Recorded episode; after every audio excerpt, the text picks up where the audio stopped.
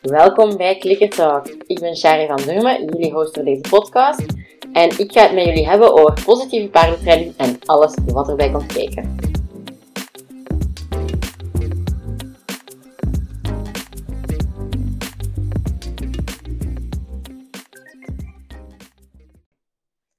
Welkom bij een nieuwe week van Clicker Talk.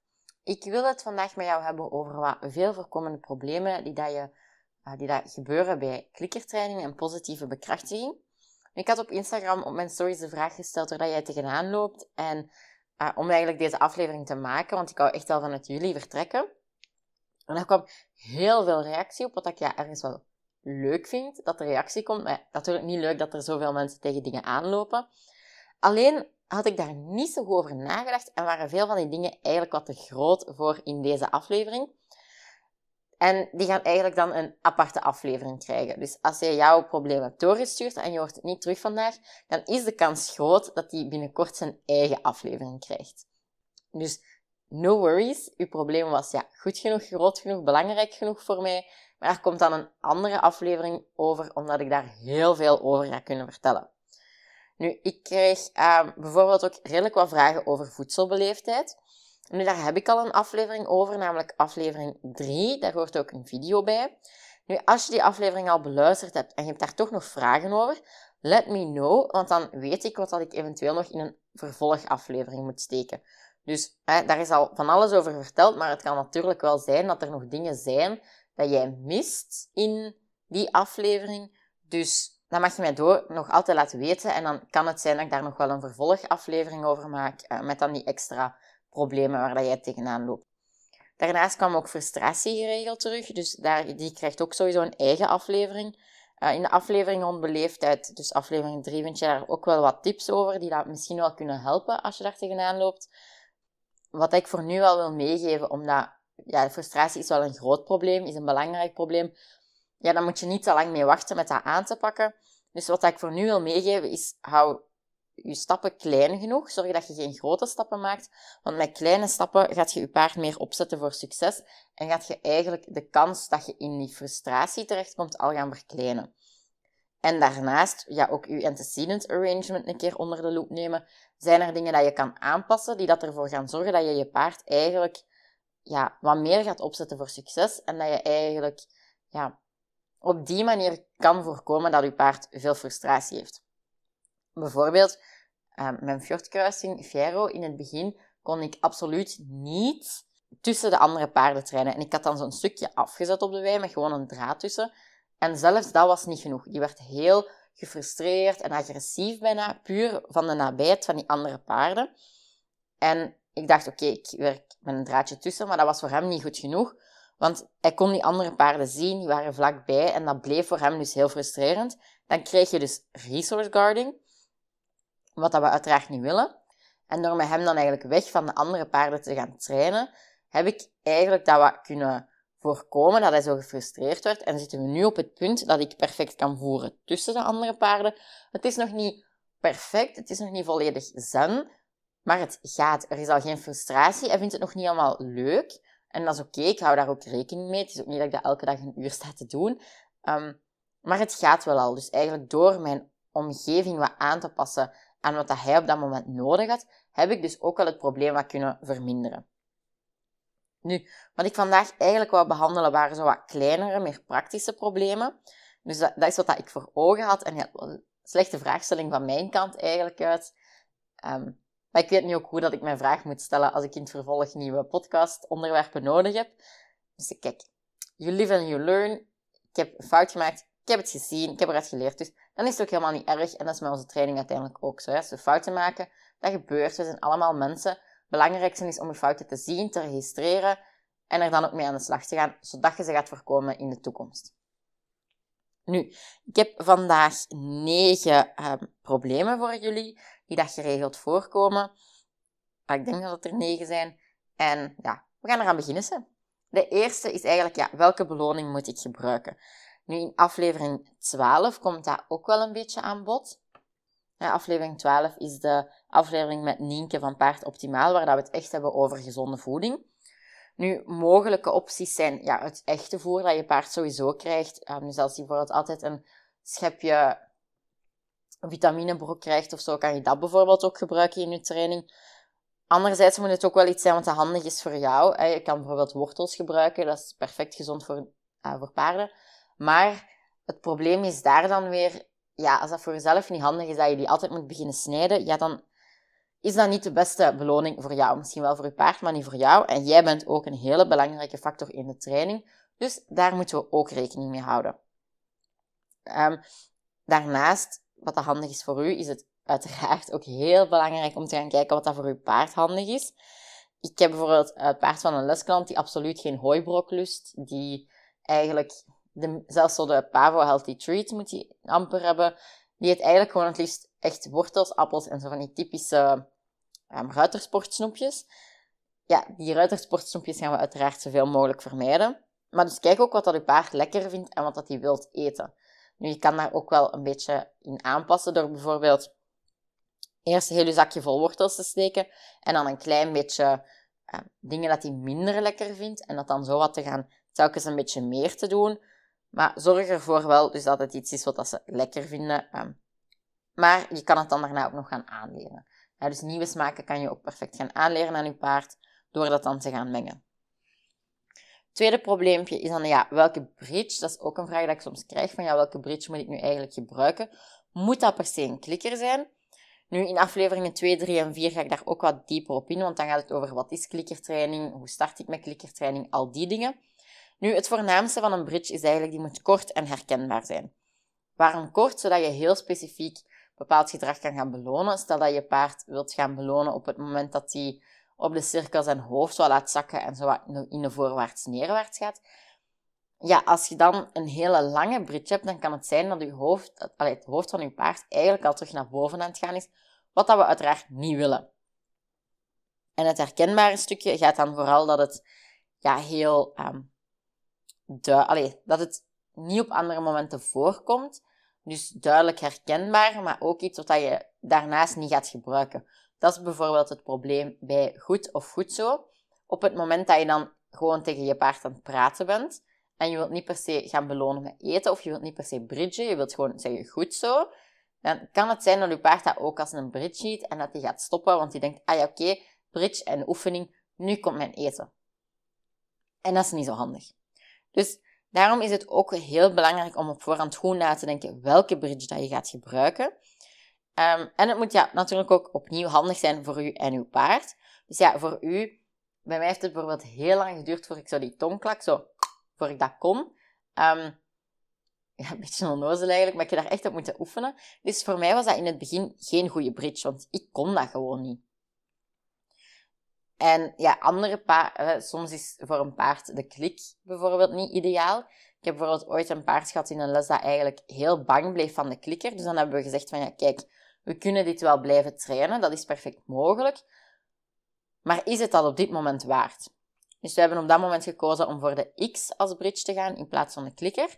En dan zijn we de klikker wel blijven counterconditionen, daar wel mee aan de slag blijven gaan. Maar dat was dan niet meer onze focus van oké, we gaan nu die klik als bridge gebruiken.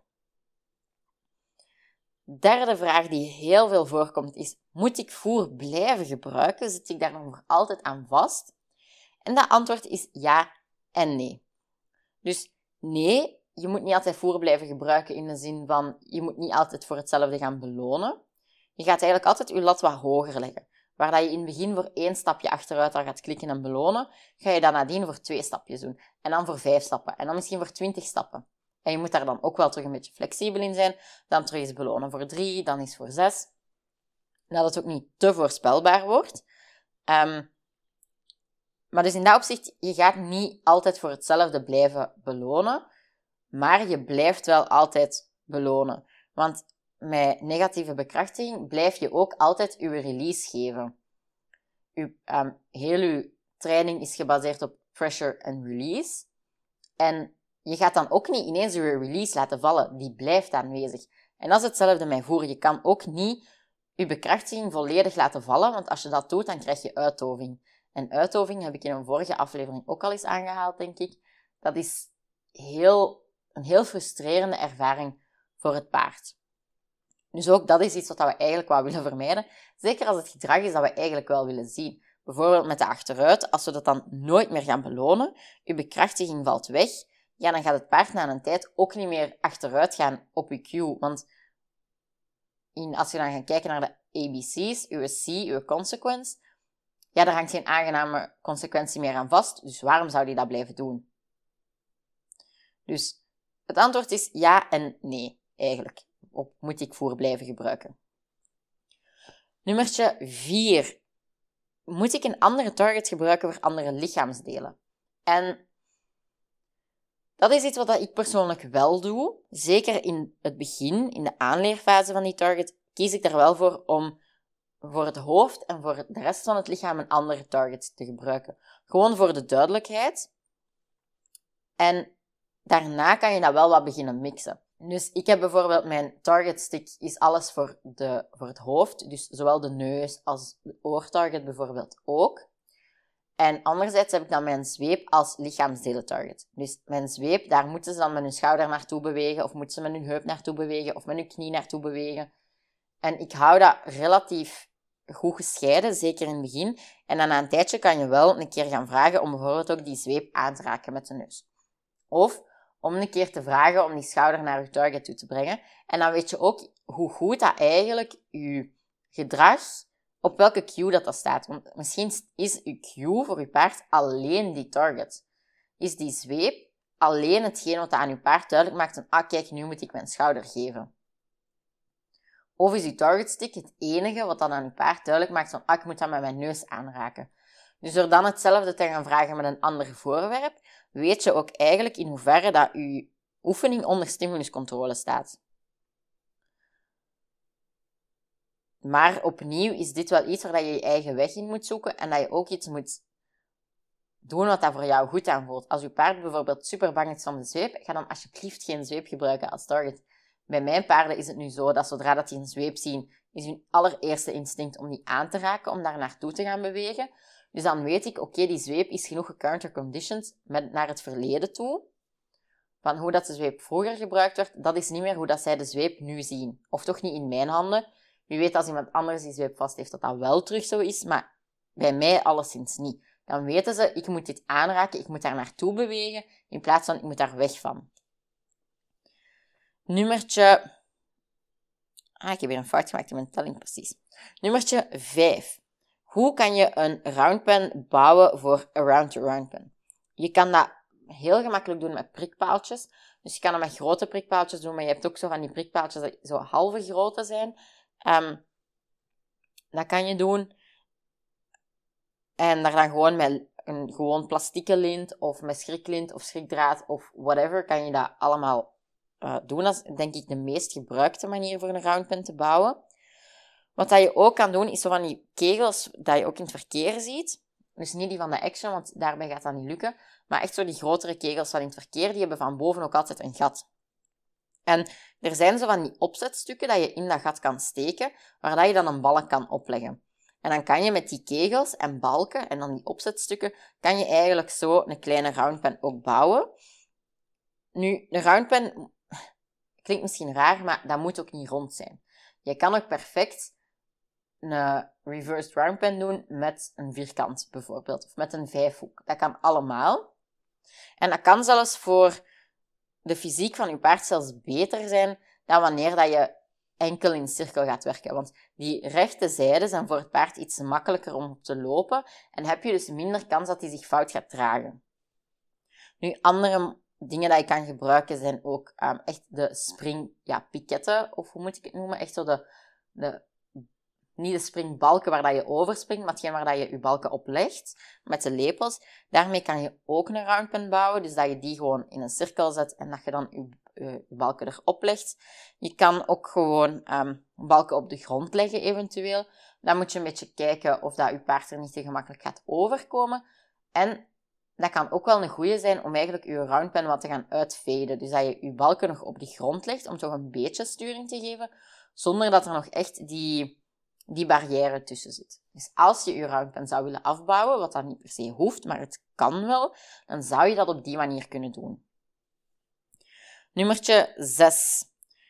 als je met verschillende paarden traint, moet je dan ook verschillende bridges hebben. Of kan je voor elk paard eigenlijk gewoon dezelfde bridge gebruiken. Nu, dat kan. Je kan perfect verschillende bridges gebruiken, maar dat hoeft niet per se.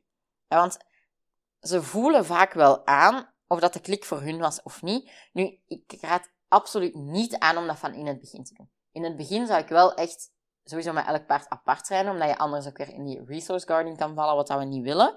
Ehm, dus in het begin zeker apart trainen, maar na een tijd kan je ook wel tussen de andere paarden gaan trainen en zelfs al kennen de andere paarden de klik ook, bestaat, is de kans vrij groot, als ze daar zo wat meer in getraind worden, dat ze ook goed genoeg weten, ah, nu is het voor mij, nu zijn ze met mij bezig of nu niet.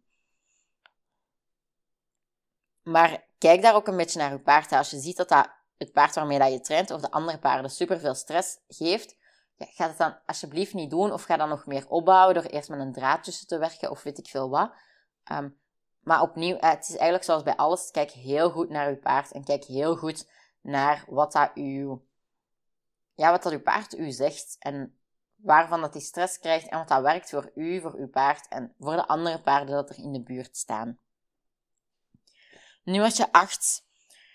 Hoe gedrag uitlokken, want het is dus heel gemakkelijk om te zeggen van ja, je paard opzetten voor succes en gewoon doen en gewoon belonen wat dat je wilt zien. Dat is allemaal gemakkelijk gezegd, maar ja, wat als je paard dat niet doet wat dat je wilt zien? Dus daar zijn verschillende manieren voor. En het gaat eigenlijk over ja, de communicatie met je paard. Hoe kan jij aan je paard duidelijk maken wat dat je ervan verwacht?